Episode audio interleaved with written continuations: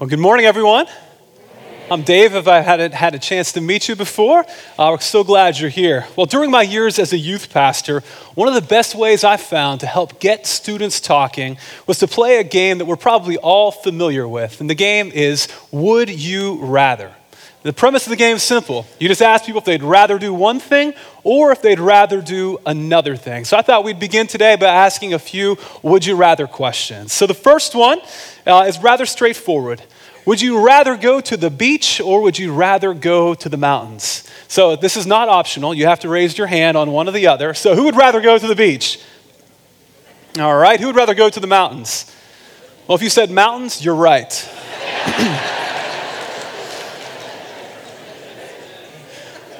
Now, the second question might be a little more frustrating to you than the first. As many of you know, I was born near the city of Pittsburgh, Pennsylvania. And I was raised to have an unwavering, unwavering allegiance to a certain cadre of athletes known as the Steelers. Come on, you know I had to go there this morning. So let me ask you would you rather cheer fiercely for my Steelers tonight? Or would you rather get a tattoo of my face?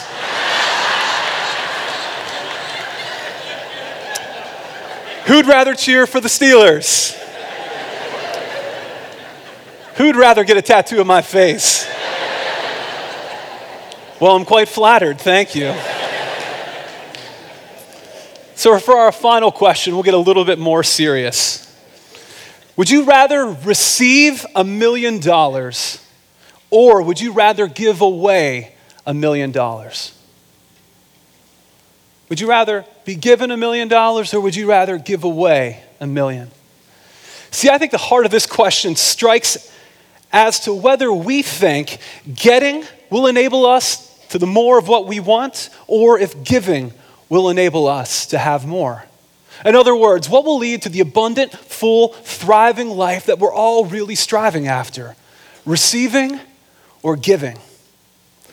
The passage of the Bible that I've probably quoted more than any other is John chapter 10, verse 10. And here Jesus says this The thief comes only to steal, to kill, and to destroy.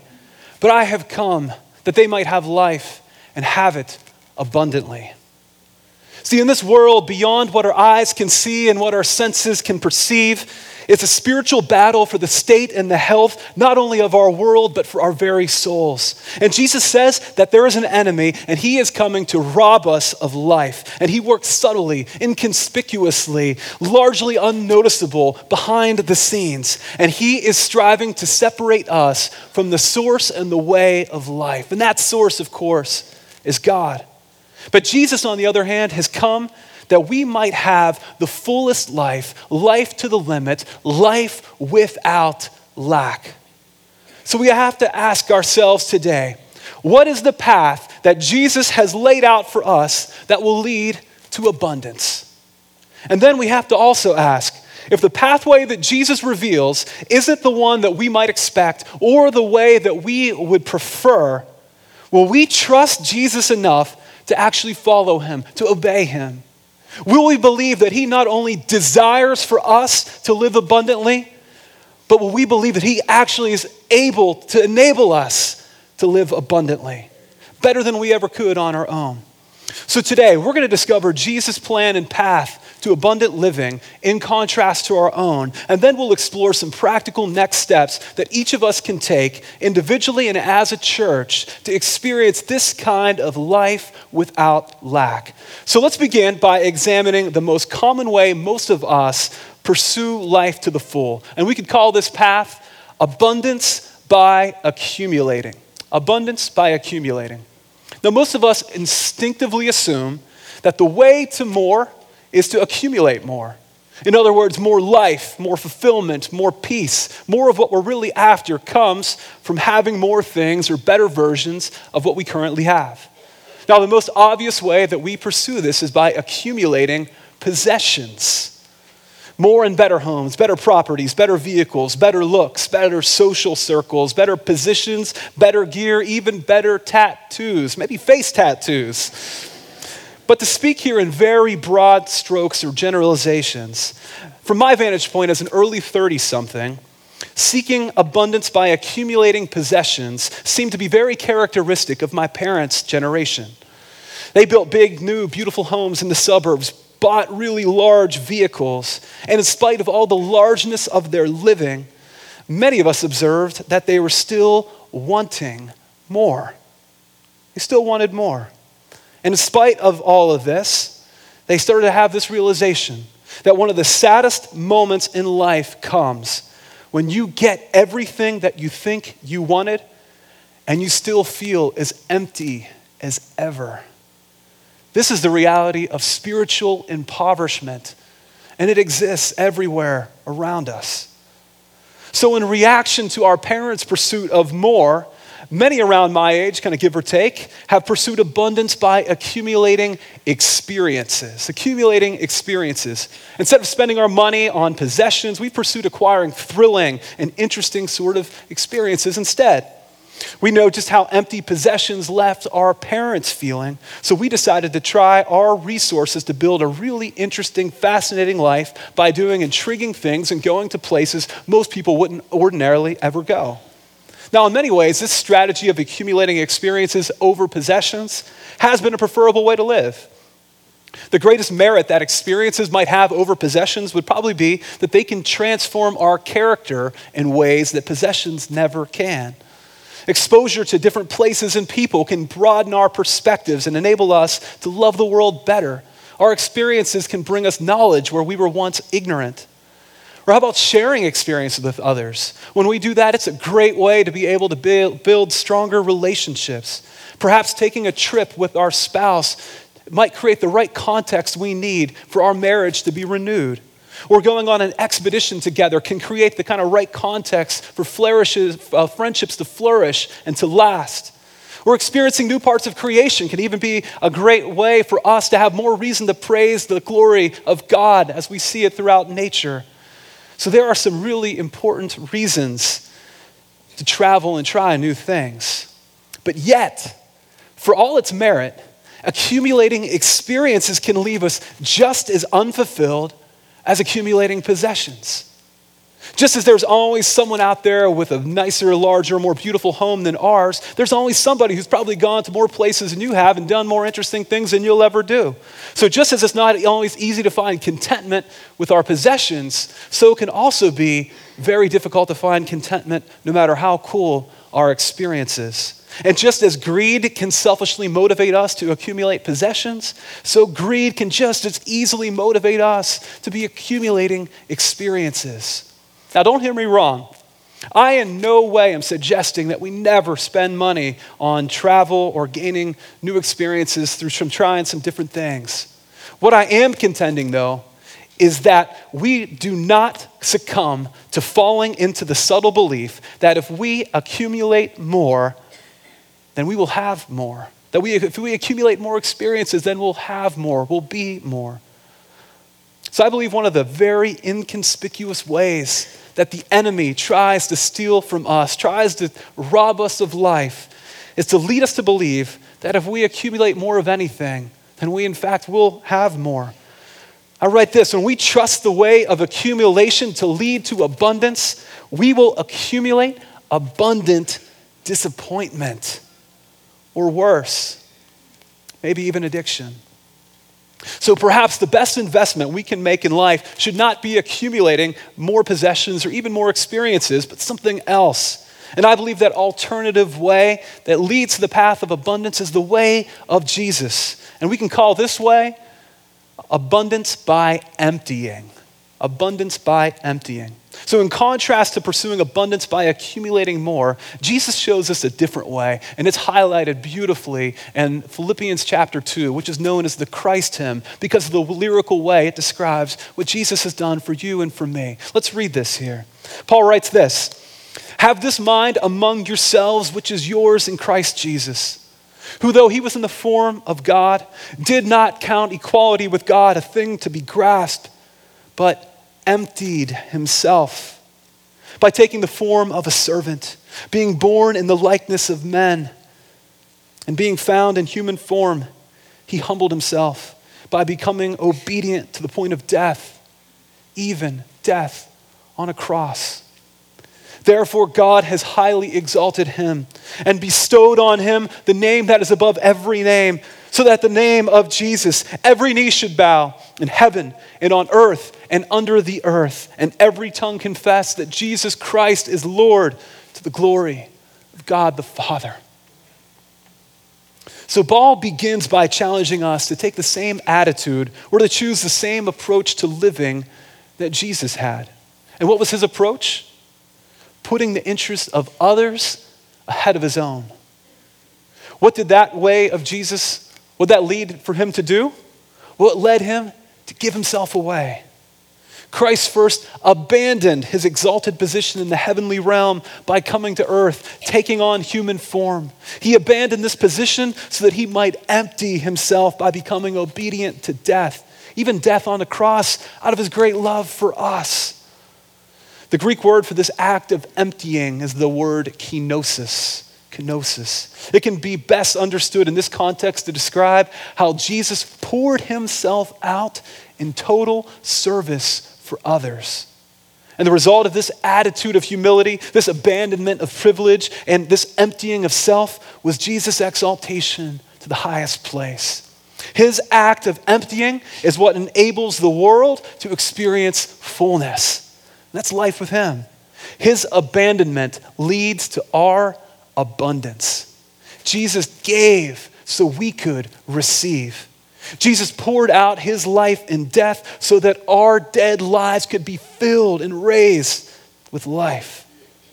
God so loved the world that he what?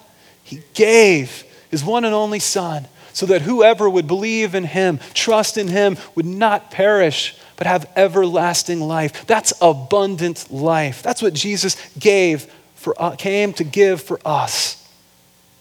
It's Jesus, his abandoning, emptying, giving, sacrificing, and pouring out of his life that makes abundant life for us possible. His death, our salvation. But what if Jesus' act of emptying wasn't just so that we could be saved, but was the example for how we to, were to really live in our everyday lives? What if his example of self abandonment was the way to God abundance?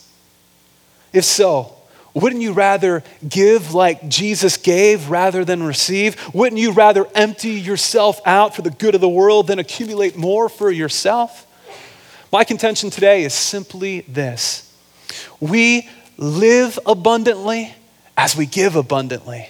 We live abundantly as we give abundantly. We don't live our lives abundantly when we try and fill our lives up by accumulating possessions and experiences. No, we live our lives abundantly as we pour them out abundantly. Let me try and illustrate. Today I've brought with me a completely full jar of water. If you look closely, this might be the clearest illustration you'll ever see or the most jarring one you've ever experienced else. So, what would happen if I try and put more water into this jar? What's going to happen? It's going to spill all over the place, right? It's going to spill.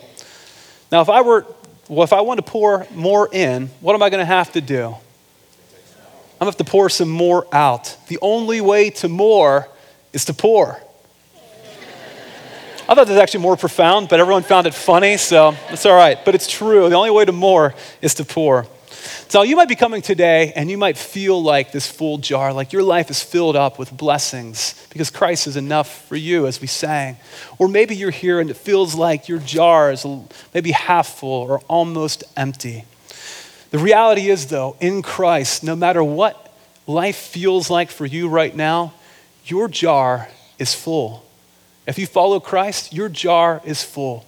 Now, I often don't feel that way, so I have to remind myself of a really important text in the Bible that reminds me that when I look through the eyes of faith, that this is true. This promise is real for me. And it's from 2 Corinthians 1 3. It says this His divine power, God's power, has given us everything we need for a godly life through our knowledge of Him who called us by His own glory and goodness. Believe this promise, everyone. You have everything you need for a godly life, for abundant life in Christ. Do you believe that? So when we look at our lives from this human standpoint, though, it might feel like we're lacking, it might feel like we're empty, it feels like there might be things missing in our lives, but the reality is our lives are filled to the brim in Christ. And so then, if we want to experience more, the only way for us to do that is to pour our lives out and to do that in the same cross like, self giving way that Jesus generously poured out his life for us. Because as we empty ourselves out by giving generously, sharing the burdens of others, standing up for the oppressed, making ourselves vulnerable to suffering and hardship for the sake of those who are hurting, and we are willing to be rejected just like Christ was, we will draw into a closer relationship with Him than ever before. The way for us to experience more is to pour. And as we pour out, we'll experience the presence of Christ more and more. It's Jesus' act of emptying that when we model that same emptying, that we feel the closest connection with Him as we ever possibly could. That's the abundant life, is pouring out. But here's the reality when we pour out our lives for Christ, He doesn't just fill us back up. He actually, instead, He gives us a bigger container. He gives us a bigger container so we can experience more abundance, that we can experience more joy, more peace, more hope in life. And not only that, but that we will have a bigger container that enables us to have a larger capacity to pour ourselves out to love and to bless the world. So, as we pour out our lives, we experience God more, and He gives us a bigger container. That's why, as we live generously, and we can live generously by giving generously. I hope you're with me on this. So, maybe now you're becoming more convinced that you'd rather spend your life giving rather than getting. So, how might you be able to take some next steps toward this? How might we as a church, as a campus in particular, at this time, live more abundantly by giving more abundantly. Well, all throughout our series and initiative here that we're calling Next, we have been challenging one another to find your go. Find your go. God's calling all of us to go, to go and make disciples, to serve the least, the last, and the lost. He's calling us to go every day in our lives in such a way that the spiritual landscape of greater Boston will be transformed. He's calling us to go. And now, for some of us, that might involve actually doing something new or doing something differently than we're currently doing. Maybe we're supposed to serve in a new way, or maybe take a big leap of faith and step out and risk. If that's what God's calling you to do, then don't wait around, get going. But I believe for many of us, our go might not to be something, to do something altogether new or to add something into our already full lives, but to do what we're already doing with a giving attitude, with a pouring out, emptying kind of approach. So let's explore how we can find our go by giving, where we're already going at work, and home, and at our church. So Let's first look at finding your go by giving at work. When most of us approach our work, whether it be at school or on the job, we go to get. We go to get an education, or we go to get a paycheck, or go to get a promotion, or get a raise. Or back where I'm from, they would say, we go to get her done. Our motivation is most often getting or accumulating. But instead of getting, what if we went instead to give? To give. One of the best descriptions of work that I've heard recently from God's vantage point is this that work is not about remuneration as much as work is about contribution. It's about contribution. In other words, work is not just about the paycheck you get, work is about how you can make a difference by giving. Just imagine if you started showing up to your job, whatever that might be, to give and not just to get. Instead of working for self fulfillment, what if you worked instead to empty yourself? Just like Jesus poured out himself for us through his work. Might you feel closer to God and your day to day life? Might your job feel more abundant? So, this time tomorrow, how might you approach your work in such a way that you are showing up to give and not simply get? How could you pour yourself out to those who will be the recipients of your work? How could you pour yourself out for your coworkers? How could you pour yourself into the job itself, the work that God's called you to do? So we can first find our go as we give ourselves at work. Secondly, we can find our go as we give ourselves at home. Now, one of the big temptations I think a lot of us face in finding our go is to think our go has to be some big thing. But rarely will we go big unless we first go small. One of the great opportunities that our overall home life can afford for us are lots and lots of small little ways to give and to serve. Giving by making meals, giving by doing the dishes, giving by cleaning up without being asked to clean up. That's one for me. Giving by creatively thinking about how you might ease a burden or to help bring comfort to someone. How might you give by helping our neighbors, your neighbors? Maybe it's shoveling snow. Hopefully, that's not the example to put into practice over the next couple months, but it very well might be. How can you give? Maybe show hospitality to someone, invite them over for dinner. What's a small way you might give?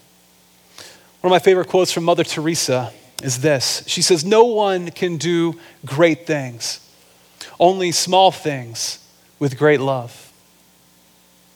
Giving as how small things are done with great love.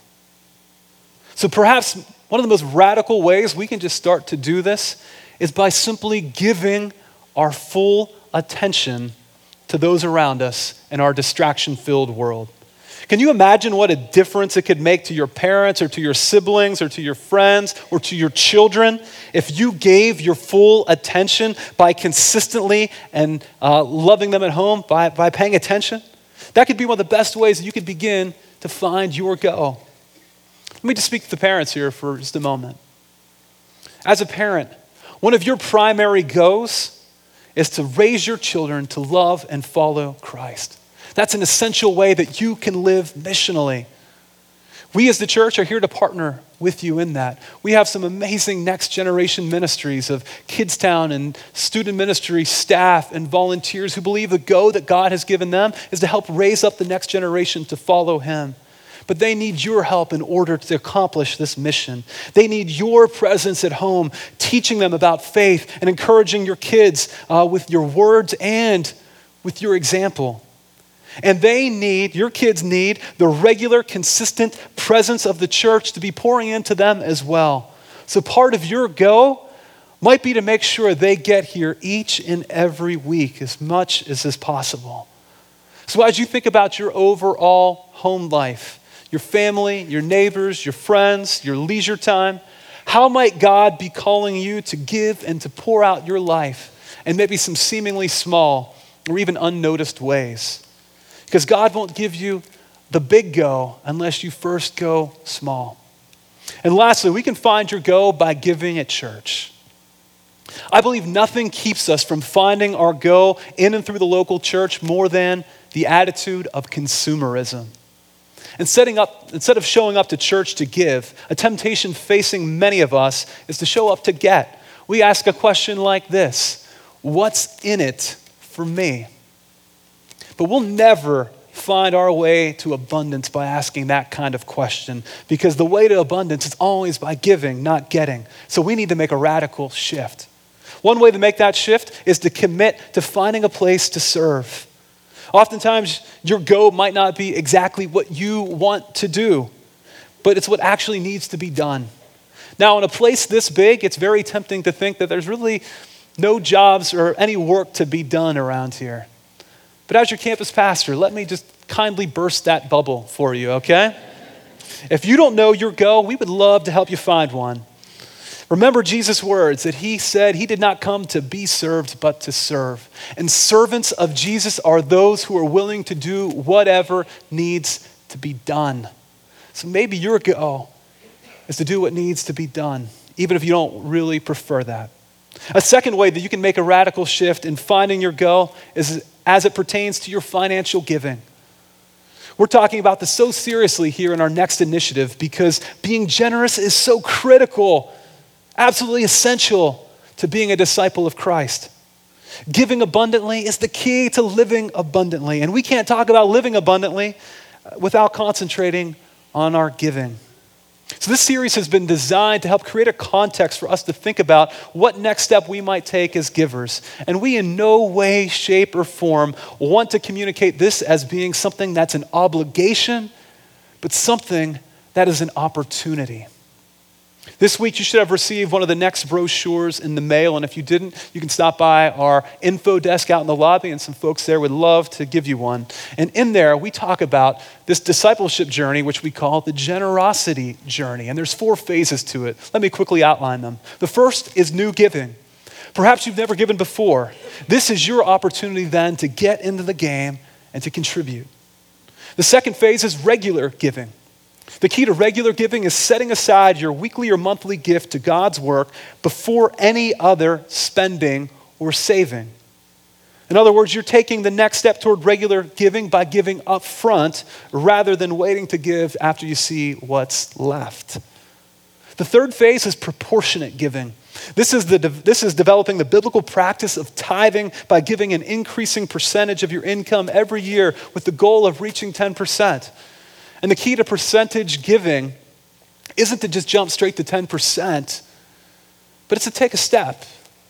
Maybe you can give about 4% right now, and maybe that stretch for you is 4.5%, or maybe 4 to 5%. And then the last phase is abundant giving.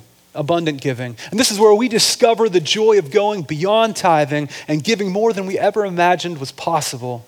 And we're, when we're generously giving portions of all that God has entrusted to us, our time, our talent, and our treasures, we experience this life without lack more and more. So, when you look at these four stages of giving here on this generosity journey, what next step might you need to take? Next week, we'll have an opportunity in our services to declare what we intend to give in both 2017 and 2018 in a special offering moment toward the end of our services. And we so encourage you to be here for that next week. As part of it, we'll be uh, looking at what our go gift will be that Pastor Brian talked about last week. He indicated that we're hoping to raise $5 million above and beyond our general operating budget so that we might do some big things build a new sanctuary in our Wilmington campus refurbish and launch our Foxborough campus, and make some improvements around all of our campuses in the areas of, of uh, our worship spaces and our youth ministry spaces.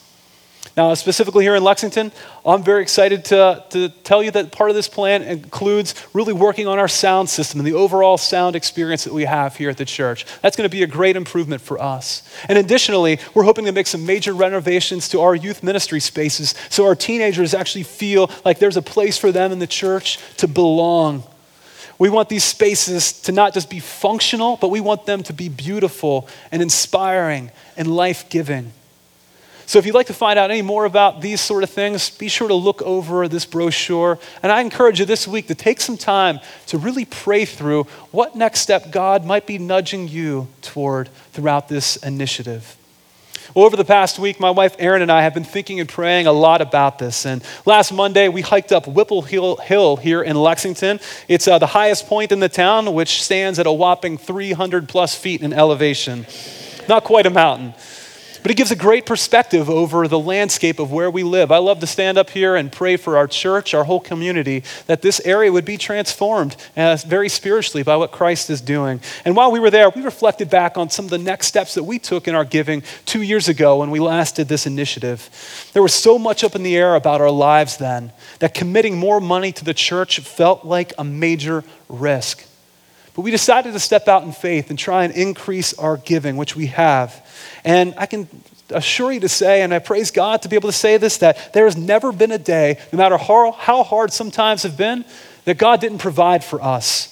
We never missed a meal. We never missed paying a bill on time. We have been surprised by his blessing and his generosity in more ways than we could have imagined. And so we praise him and give thanks for that. So, with another significant opportunity like this to grow in our generosity being presented, it was just obvious to us that yes, we need to take another step into more abundant giving. Even though the uncertainty of the future can make that prospect feel daunting, what we've been to discovering is this giving loosens the grip of fear. Giving loosens the grip of fear. Very paradoxically, it is not keeping our money that makes us feel more secure, but giving it to God is what does. Because as we give, we step out in obedient faith And that's where abundance really comes. And so many studies even go on to show one of the best ways to de stress your life is to bless and to give. Giving can actually de stress your life. So, giving loosens the grip of fear. So, not only are we planning to increase our regular giving this year, but we honestly are really looking forward to being able to give above and beyond. How could we not want to make a substantial go gift towards funding the improvements around here, our Lexington campus, to help get the Foxborough campus launched, and to see a new building being built up in Wilmington? I wouldn't want to miss the opportunity to be a part of contributing to this new thing that God is doing in and through our church to help bless our city. I hope you wouldn't want to miss out out either. And I've personally, speaking of Wilmington for a moment, I've loved going to serve up in that community when I've been given the chance. God's doing a great thing there. I've even told people that if I wasn't serving here as our Lexington campus pastor, that I would probably go and worship at our Lexington campus. That's a joke, but I was trying to mess with them. Yeah, I would still worship here anyways, but I love what God is doing up there nevertheless. He's doing a great thing. And I can only imagine what a witness it will be to the watching world, the hundreds of thousands of people that drive by that campus on I 93 to see a big, new, beautiful building being constructed so that more people could discover and know the love of Jesus. I just think that is amazing, and I want to be a part of that. And so, even though our go gift might not seem to be as big as what we imagine other people's go gifts being, and maybe yours isn't either, I believe that God does something greater than we can expect when we each do our part. He doesn't just add our gifts together, He multiplies them. He multiplies them. So, how might you find your go by giving? At work, at home, and in and through Grace Chapel during this season. Well, as we close, I would love just to share one story that's really blessed me from a new member of our community, Juliet, and we'll listen about how she discovered her go. Let's turn our attention to the screens. My name is Juliet Najumba. I'm a tourist guide officially. I take tourists to Uganda, ecotourism. I take people to see us before they go to the gorillas. They need to leave the country and enjoy the people and the animals and everything, but not just pass by and go. I have my two own children and so many children. And I make them smile, and that makes me sleep so well every day. I believe that even if you don't have everything, you can be a light for somebody else. So I help these children who are mostly low income families. I take the children out and uh, try to make them part of the community.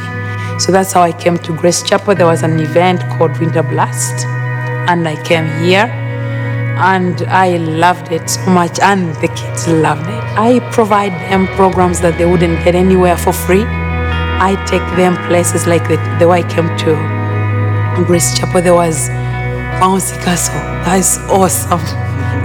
Food for free. So that that highlights the activities that are everywhere that they don't easily get to without paying. I get those kids and I make them get there. Their parents are normally running from one job to another job. They never take these kids. Kids are always in the house, sitting and watching TV and becoming obese.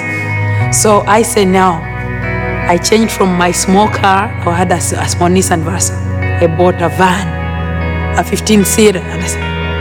But this van has miracles. I, it's supposed to be a 15 seater. Sometimes it has more than 15 people. So but we get places not far away, but we reach places to make these kids active, museums, movies.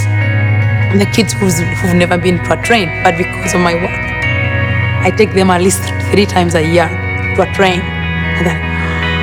So movie, every movie where I can, I get some tickets. I take them out there. So I keep them active and I give them a light. I hope I give them a light. Something like that.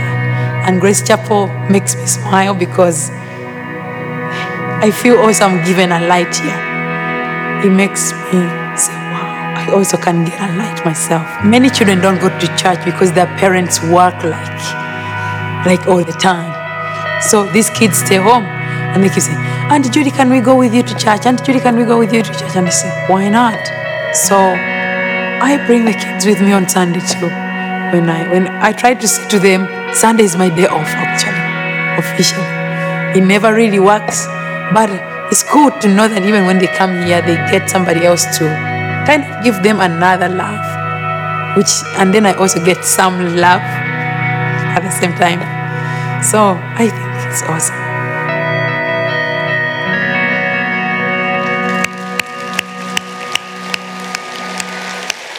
Love that story. Well, if you're a Nissan driver out there, you better watch out. God might be calling you to go get a 15 passenger van. So, how cool is that, though, huh? Julie's story highlights both how your giving here at Grace touches the lives of so many at our campus, and it really exhibits how we can find our go. We come to receive the light of Christ here, and then we go to be a light to the world wherever we find ourselves. God doesn't give us His light so that we can just accumulate as much light as we possibly can. God gives us His light so that we can go and shine. A couple verses after where we left off in Philippians, Paul goes on to challenge the church to this to shine as lights in the world. And the way that we can shine is by following Christ's example of pouring out our lives, emptying ourselves, and living out our go by giving. And as we do that, we'll find a closer connection to God than we've ever had before. And that is what the abundant life is all about. And that's why we live abundantly as we give abundantly. And what, my friends, would you rather do than that? Amen? Amen. Let's pray. Lord, we thank you so much for this time that we could just reflect deeply on the way that you have made for us to live abundantly. And it's by your sacrificial life and death for us, your resurrection power that's available to us. We thank you that, Lord, no matter what we might feel right now, that you have given us everything we need for this abundant life. And so, Lord, I pray that you would help every one of us be inspired to have the courage to step out and give, to take a risk, whatever that might look like, and to find our go wherever we are as we listen to your voice and respond obediently. So, fill us with your Holy Spirit's love and power and grace as we go, so that the world might know that you indeed are God and you are King. And we love you and we give you all the praise now. And everyone said, in Jesus' name.